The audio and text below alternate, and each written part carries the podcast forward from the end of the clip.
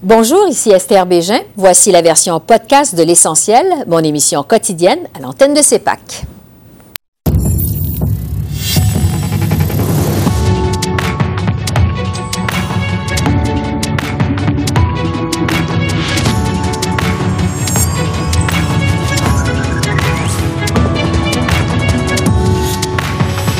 Investissement public de plusieurs milliards dans la filière batterie.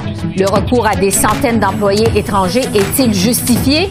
On en débat avec notre panel de députés. Daniel Smith invoque la loi sur la souveraineté de l'Alberta. Le ministre Guilbeault refuse de contester un geste qu'il juge symbolique. Les politologues Geneviève Tellier et Daniel Bélan nous livrent leur analyse. Des cocktails Molotov contre un centre communautaire juif de Montréal. On en discute avec le député de Mont-Royal, Anthony Housefather, qui était sur place quelques heures avant le drame.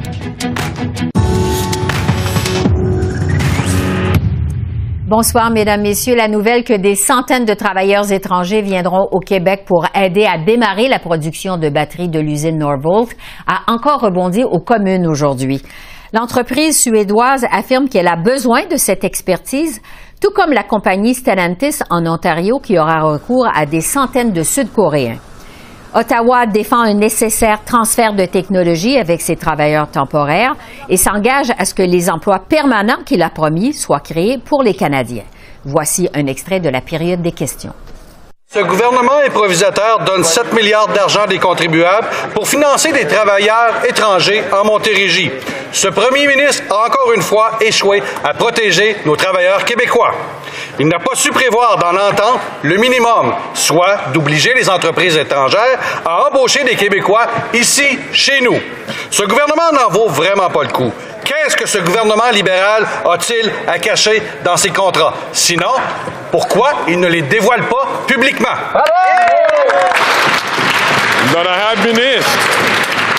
Monsieur le Président, encore une fois, les conservateurs qui sont contre une nouvelle économie qui vise tous les talents des Québécois et des Canadiens à la frontière d'une nouvelle économie. Monsieur le Président, tous les postes qui sont dédiés aux, Québécois, aux Canadiens vont être en place à Montérégie. L'autre côté ne veulent pas qu'on a signé une belle entente avec cette compagnie. C'est pas la faute eux, c'est la faute qu'ils savent pas qu'est-ce qu'ils veulent faire pour l'économie. Nous sommes ici pour les Québécois et pour les Canadiens. On va le faire à Montérégie, on va le faire à travers le Canada et ça c'est notre plan et on va le suivre. Et je poursuis la discussion avec euh, notre panel de députés. Pour les libéraux, Francis Drouin, pour les conservateurs, Luc Berthold, pour le Bloc québécois, René Villemur et pour le NPD, Peter Julian. Bonsoir à vous quatre. Bonsoir. Francis Drouin, pour les libéraux, je commence avec vous. Euh, est-ce que vous étiez au courant au moment de signer ces ententes que les entreprises auraient recours à des travailleurs étrangers? Je pense qu'il faut, il faut dire les bonnes nouvelles. C'est un investissement de 3,3 milliards de dollars euh, au Canada. Euh, c'est tout à fait normal que oui, il y a un transfert de connaissances et c'est ça qu'on discute aujourd'hui. Il faut le rappeler, c'est 2500 emplois permanent pour les Canadiens. Et je le rappelle, 2300 emplois de la construction qui a déjà débuté à Windsor, par exemple. C'est une bonne nouvelle pour le Canada. Bien sûr, le Parti conservateur, euh, qui sont très bons à, manufacturer des faussetés, vont, euh, vont se plaindre, mais c'est tout à fait normal qu'il y ait un transfert de connaissances dans une nouvelle industrie. C'est ça qu'on discute euh, aujourd'hui. Et je le rappelle, 2500 emplois canadiens au Canada. Luc Berthold, c'est normal ce transfert de connaissances?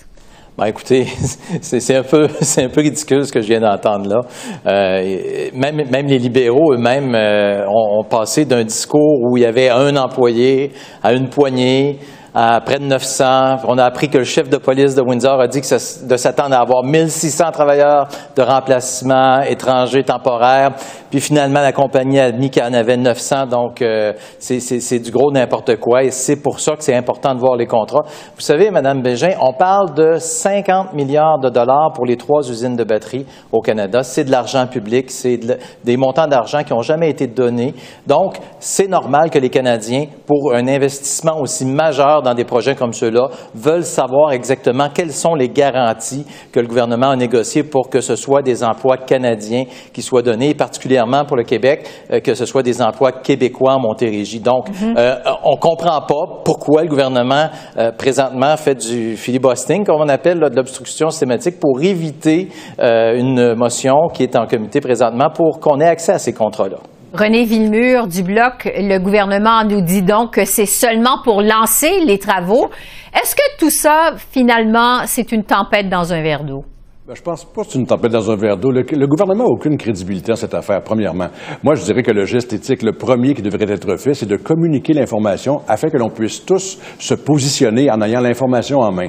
C'est certain qu'on parle d'argent public, c'est des gros montants, c'est, il y a des versions qui divergent. Moi, j'aimerais être capable de comprendre et de permettre aux auditeurs de comprendre. Et pour ce faire, il faudrait que le gouvernement prenne ses responsabilités et rende publique cette information-là. en Donc, vous êtes d'accord, euh, vous demandez la même chose que les conservateurs, de voir les contrats, finalement. Parfois, on demande la même chose les conservateurs, oui. Euh, Peter Julian, euh, de recourir comme ça à des travailleurs étrangers, évidemment, les syndicats au pays sont pas contents. Euh, Qu'est-ce que vous en pensez au NPD? Mais, mais là, on a vécu des années euh, conservateurs où euh, le régime Harper a flanqué de l'argent de gauche et à droite, des milliards de dollars, sans jamais demander euh, des emplois canadiens. Maintenant, on voit des libéraux qui utilisent euh, ces traités qui ont été signés sous le gouvernement Harper.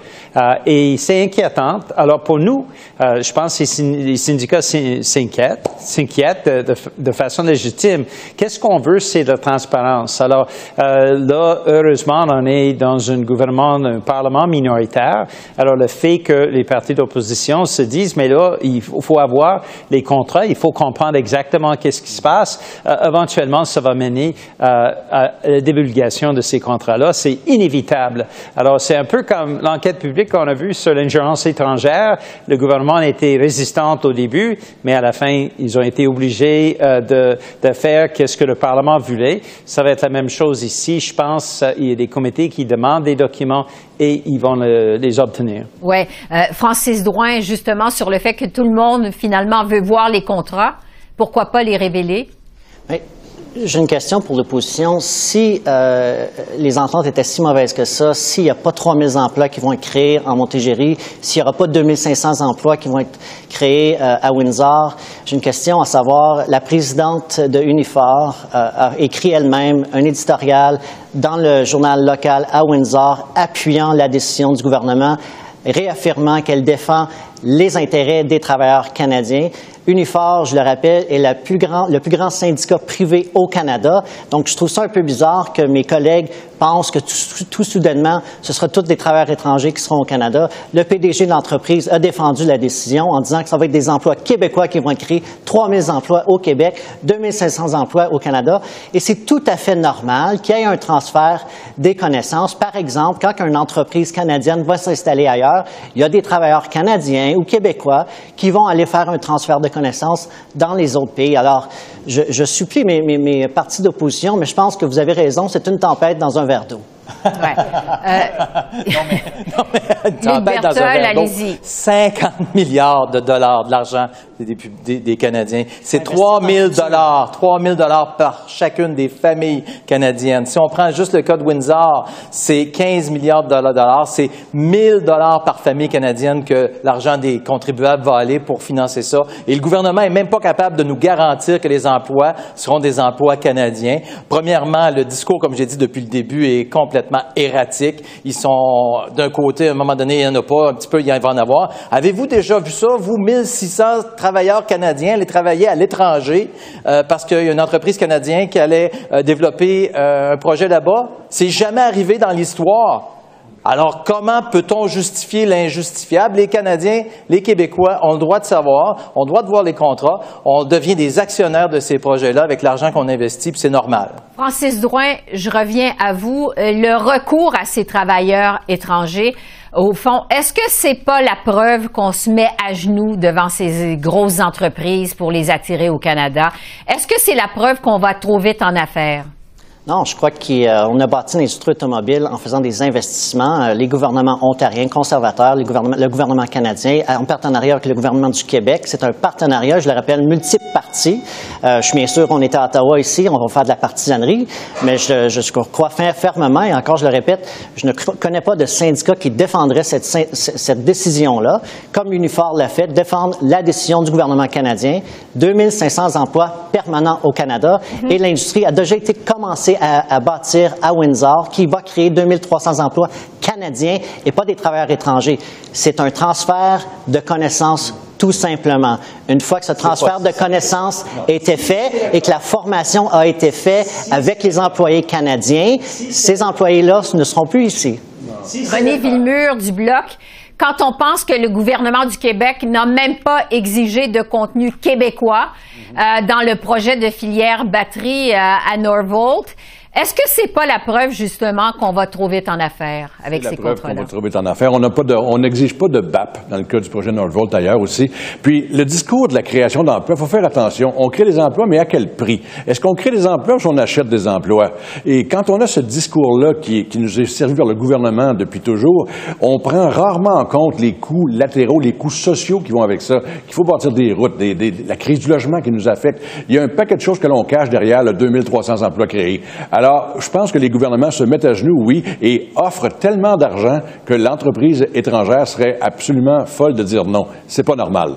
Peter Julian, je vous laisse le mot de la fin sur les coûts sociaux vous avez certainement quelque chose à dire là-dessus? Euh, mais si on investit de l'argent, euh, des milliards de dollars, il y a des choses qu'on ne pourrait pas faire. Et pour nous, on réclame depuis longtemps le fait qu'avec les, les paradis fiscaux, on perd 30 milliards de dollars à chaque année. Ça, c'était quelque chose, un régime mis en place par les conservateurs que les libéraux ont continué. Alors, quand on fait ces investissements-là, il faut vraiment qu'on a des emplois. la façon de résoudre ces questions-là, c'est simplement de divulguer les contrats, d'avoir des, dans les contrats, il y a, je m'imagine, une garantie des emplois. Ça, c'est extrêmement important. Alors, on a un Parlement et des comités qui disent euh, laissez-nous voir les contrats. Euh, j'espère que le gouvernement va le faire bientôt. À suivre. C'est tout le temps qu'on a. Merci à vous quatre. Merci. Bonne soirée. Merci.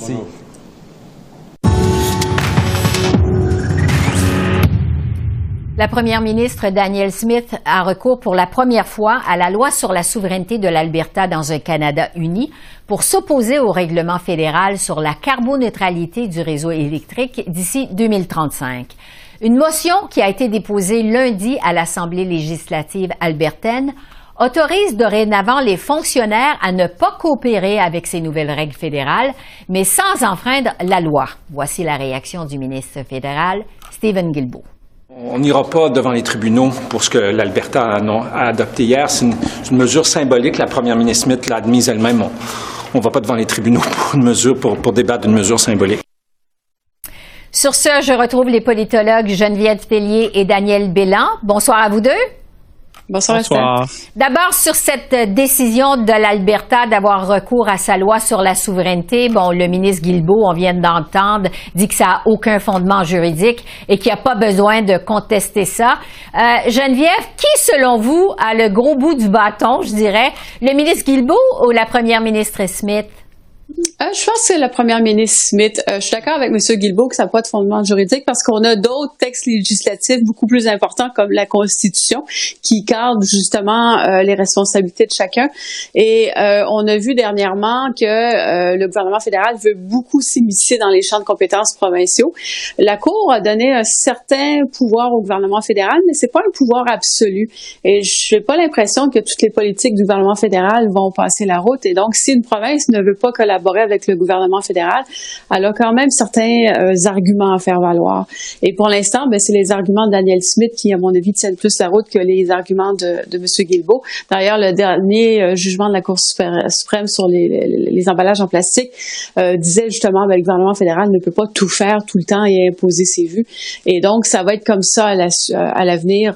quand le gouvernement fédéral va vouloir avoir la collaboration des provinces en matière environnementale, il va devoir consulter les provinces à mon avis. Ouais. Euh, Daniel, malgré tout, Ottawa n'a pas l'intention de reculer sa cible pour être carboneutre à 2050, comme voudrait l'Alberta.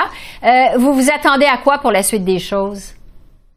Mais premièrement, il y a des euh, négociations qui sont en cours entre le gouvernement de l'Alberta et le gouvernement fédéral. Il y a déjà eu quatre rencontres. Il y a un groupe de travail et Daniel Smith a dit que euh, ce groupe de travail-là continuerait euh, ses rencontres à l'avenir. Alors, je pense que c'est une stratégie un peu de négociation de la part de Daniel Smith. C'est un spectacle politique, mais c'est assez efficace en tout cas auprès de sa base et euh, des, gens qui la soutiennent en Alberta, euh, de montrer qu'elle euh, va se battre pour sa province. Mais les négociations vont continuer à l'arrière-scène. Et euh, on parle, là, c'est à long terme, hein, les, on parle de régulations qui n'ont pas encore été adoptées, qui sont loin d'être mises en œuvre, et on parle de l'horizon 2035. Donc, euh, je pense qu'on va entendre parler de ce dossier-là encore à, à l'avenir pendant des, des, mois, sinon des années. Entre-temps, euh, parlons de l'assurance médicaments, la fameuse demande du NPD. Euh, il reste moins de trois semaines de travaux aux communes et personne pense que le gouvernement Trudeau va présenter un projet de loi là-dessus avant la fin de 2023. Euh, mais là, on apprend que le NPD est prêt à faire preuve de souplesse. En fait, c'est le Globe and Mail qui nous apprenait ça en fin de semaine. Geneviève, pas vraiment une grosse surprise. On n'ira pas en élection là-dessus, là. Ah non, on n'ira pas en élection. Puis euh, effectivement, c'est pas une grosse surprise. Ce qui me surprend, par contre, c'est peut-être le NPD qui recule. Euh, je pense pas que c'était nécessaire que le NPD se prononce sur cette question-là. J'aurais laissé moi euh, les libéraux se dépêtrer avec dossier et de laisser justement aux libéraux dire, ben vous savez, on le fera pas. on n'a pas le temps de toute façon devant Noël et, prendre un peu tout ça sur leurs épaules, le blanc.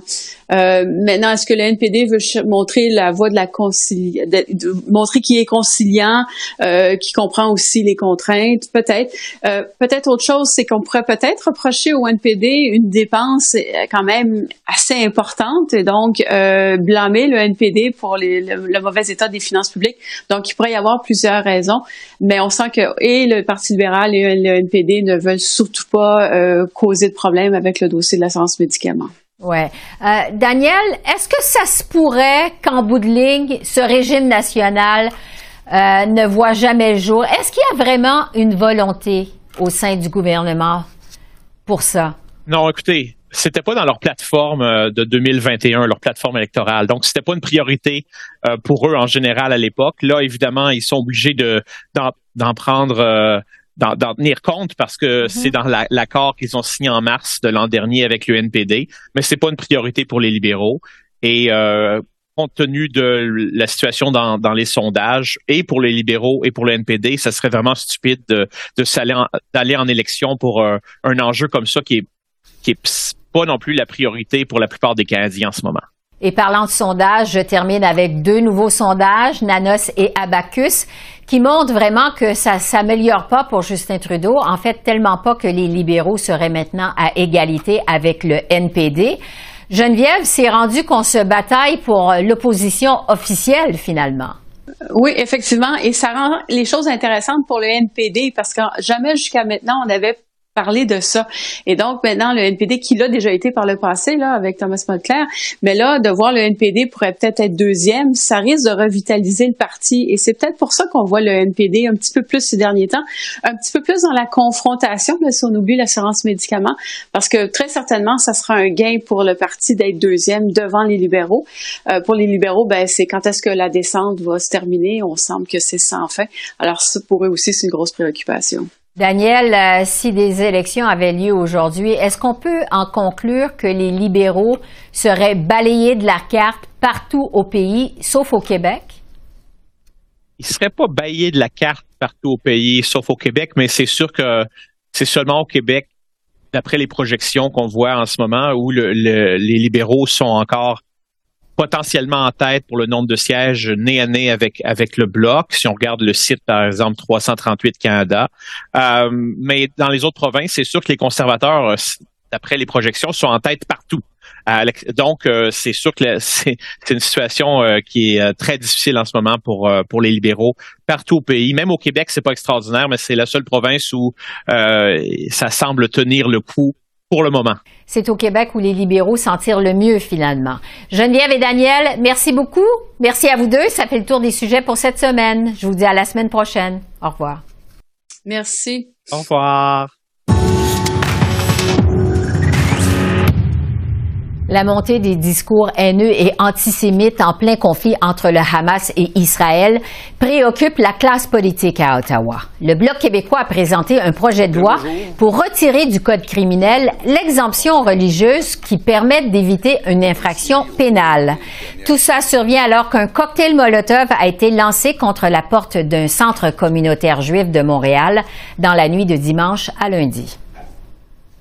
Je pense qu'il y a un large consensus sur la nécessité d'encadrer de façon plus sévère la propagande haineuse qui transporte dans les rues de Montréal et des villes québécoises et canadiennes une violence qui est due à un conflit qui se passe à l'autre bout du monde entre Israël et le Hamas. Et ça, en soi, c'est inacceptable. Il y a un message à envoyer et ne pas soutenir immédiatement ce projet de loi-là enverrait le plus mauvais des messages. Et pour revenir à cette attaque au cocktail Molotov contre un centre communautaire juif de Montréal, euh, ça s'est passé à peine quelques heures après une rencontre pour établir un plan de sécurité, justement. Euh, J'en discute avec Anthony Housefather, qui est député libéral de Mont-Royal. Bonsoir, Monsieur Housefather. Bonsoir, Madame Bégin. Vous étiez sur place quelques heures avant cette attaque. On sait que le service de police de Montréal a ouvert une enquête. Je vous demanderai d'abord comment se portent les responsables du centre. Tout le monde est très inquiet parce que c'est un centre qui est sur un deuxième étage. Il n'y a pas de symbole sur la porte qui indique que c'est un, un, centre juif. Mais euh, on a mis sur le, le média social les photos euh, et on a dit euh, que c'était euh, leur édifice euh, dont ils ont peur parce que vraiment ça, c'est le seul escalier pour entrer au lieu et c'est-à-dire que vous pourriez pas échapper s'il y a un feu euh, qui, s'éclate là-bas. Et en bas, c'est un, euh, c'est un magasin de, de, peinture. Donc, euh, si vous avez un feu, ça va augmenté très très vite euh, et il n'y a pas de manière d'échappe. Donc il y avait un soixante dizaine de personnes qui étaient là, incluant moi, moi-même et Rachel Bendayan. Mm-hmm. euh, et c'est vraiment un choc. J'ai jamais de ma vie pensé que je dois examiner s'il y a des autres manières de échapper à un édifice avant que j'accepte une réunion. Mais maintenant, euh, euh, je vais y penser. Ouais.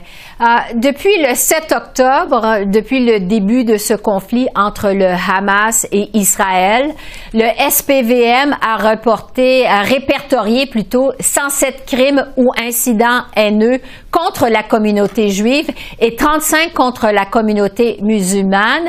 Vous êtes donc député de Mont-Royal où habitent, on le sait, euh, beaucoup de citoyens de confession juive. Qu'est-ce que vous disent vos citoyens? Est-ce qu'ils vivent dans la peur? La première chose que j'ai dit, c'est que notre communauté est à Montréal depuis 1760. Euh, nous avons une longue histoire à Montréal euh, et on ne devrait pas permettre à des gens comme ça de nous faire peur, euh, de, nous, forcer de changer notre mode de vie, d'arrêter d'envoyer nos enfants à des écoles, d'arrêter de porter des, des Magen David sur nous. Um, mais c'est difficile parce que les gens sont vraiment inquiets, inquiets, ils sont vraiment peur quand vous avez des, euh, des, des, fusillades euh, contre des écoles, quand vous avez des gens dans la rue qui chantent euh, des cris euh, qui pour nous, quand vous, vous entendez euh, antifada, antifada, c'est de tuer des civils, de tuer des juifs. Mm-hmm. um, on est peur, la, communauté a peur et, et, pour moi, je fais tout mon possible pour dire que la police est avec nous, ils vont faire leur possible, que la grande majorité des citoyens, ça, je suis tout à fait convaincu, que la grande majorité de Montréalais sont tout à fait contre les attaques contre les Juifs, ils sont, ils, sont favorables à la communauté juive de Montréal, nous sommes une partie intégrante de la ville, mais, mais c'est difficile quand vous entendez qu'est-ce qui se passe, particulièrement sur les campus à les universités, à l'Université de Montréal, à McGill, à Concordia. Euh, c'est très grave pour des étudiants, c'est très grave pour tout le monde. Ouais. Euh, vous étiez donc à cette rencontre avec euh, votre collègue députée d'Outremont, Madame Bandayan, pour établir un plan de sécurité pour la communauté juive de Montréal. Est-ce que votre gouvernement doit en faire davantage pour rassurer les citoyens, vous pensez? Euh, donc, la première chose, c'était nous étions là pour expliquer le changement dans le programme de sécurité d'infrastructure euh, qui va bénéficier toute la communauté juive et les autres communautés qui sont menacées. Euh, avant, nous avons eu un programme qui protégeait euh, les coûts pour mettre des portes plus sécures, pour mettre des caméras, etc. Maintenant, nous allons payer aussi pour les, les, les, les gardes de sécurité à l'extérieur de l'édifice. Et le programme va aller beaucoup plus vite. Um, il y a un nouveau 55 millions de dollars dont nous étions là ce soir-là pour expliquer um, ce programme-là et pour encourager tout le monde d'y appliquer dès que possible. Um, euh, donc ça, c'était le point. Et quant à moi, tous les gouvernements de tous les différents paliers, fédéral, provincial, municipal, euh, les, institutions d'éducation, euh, les universités, tout le monde a une responsabilité de faire plus. Parce que maintenant, vous avez une minorité de 400 quelque chose mille personnes au Canada, qui sont 1,3% de la population, qui sont vraiment, vraiment peur. Um, et, et c'est un antisémitisme qui a éclaté dans tout le monde après que la guerre que Hamas a déclenchée contre Israël. Mais, mais, mais, mais vraiment, c'est intolérable que ça existe au Canada et nous devrions jamais avoir des, des, des batailles de Moyen-Orient qui sont amenés au Canada pour faire menacer notre population ici. Le Bloc québécois a présenté aujourd'hui un projet de loi euh, pour retirer du code criminel l'exemption religieuse qui permet finalement d'éviter une infraction pénale quand on se livre à un discours haineux. Est-ce que vous êtes d'accord avec cette motion du Bloc québécois? Donc, deux choses. Euh, premièrement, je crois que le code criminel actuel permet à la police de faire tout ce qu'il devrait faire et c'est dommage qu'ils n'utilisent pas ces provisions-là avec des procureurs pour arrêter des mondes qui font des manifestations, qui, qui, qui croisent la ligne à la discours haineuse.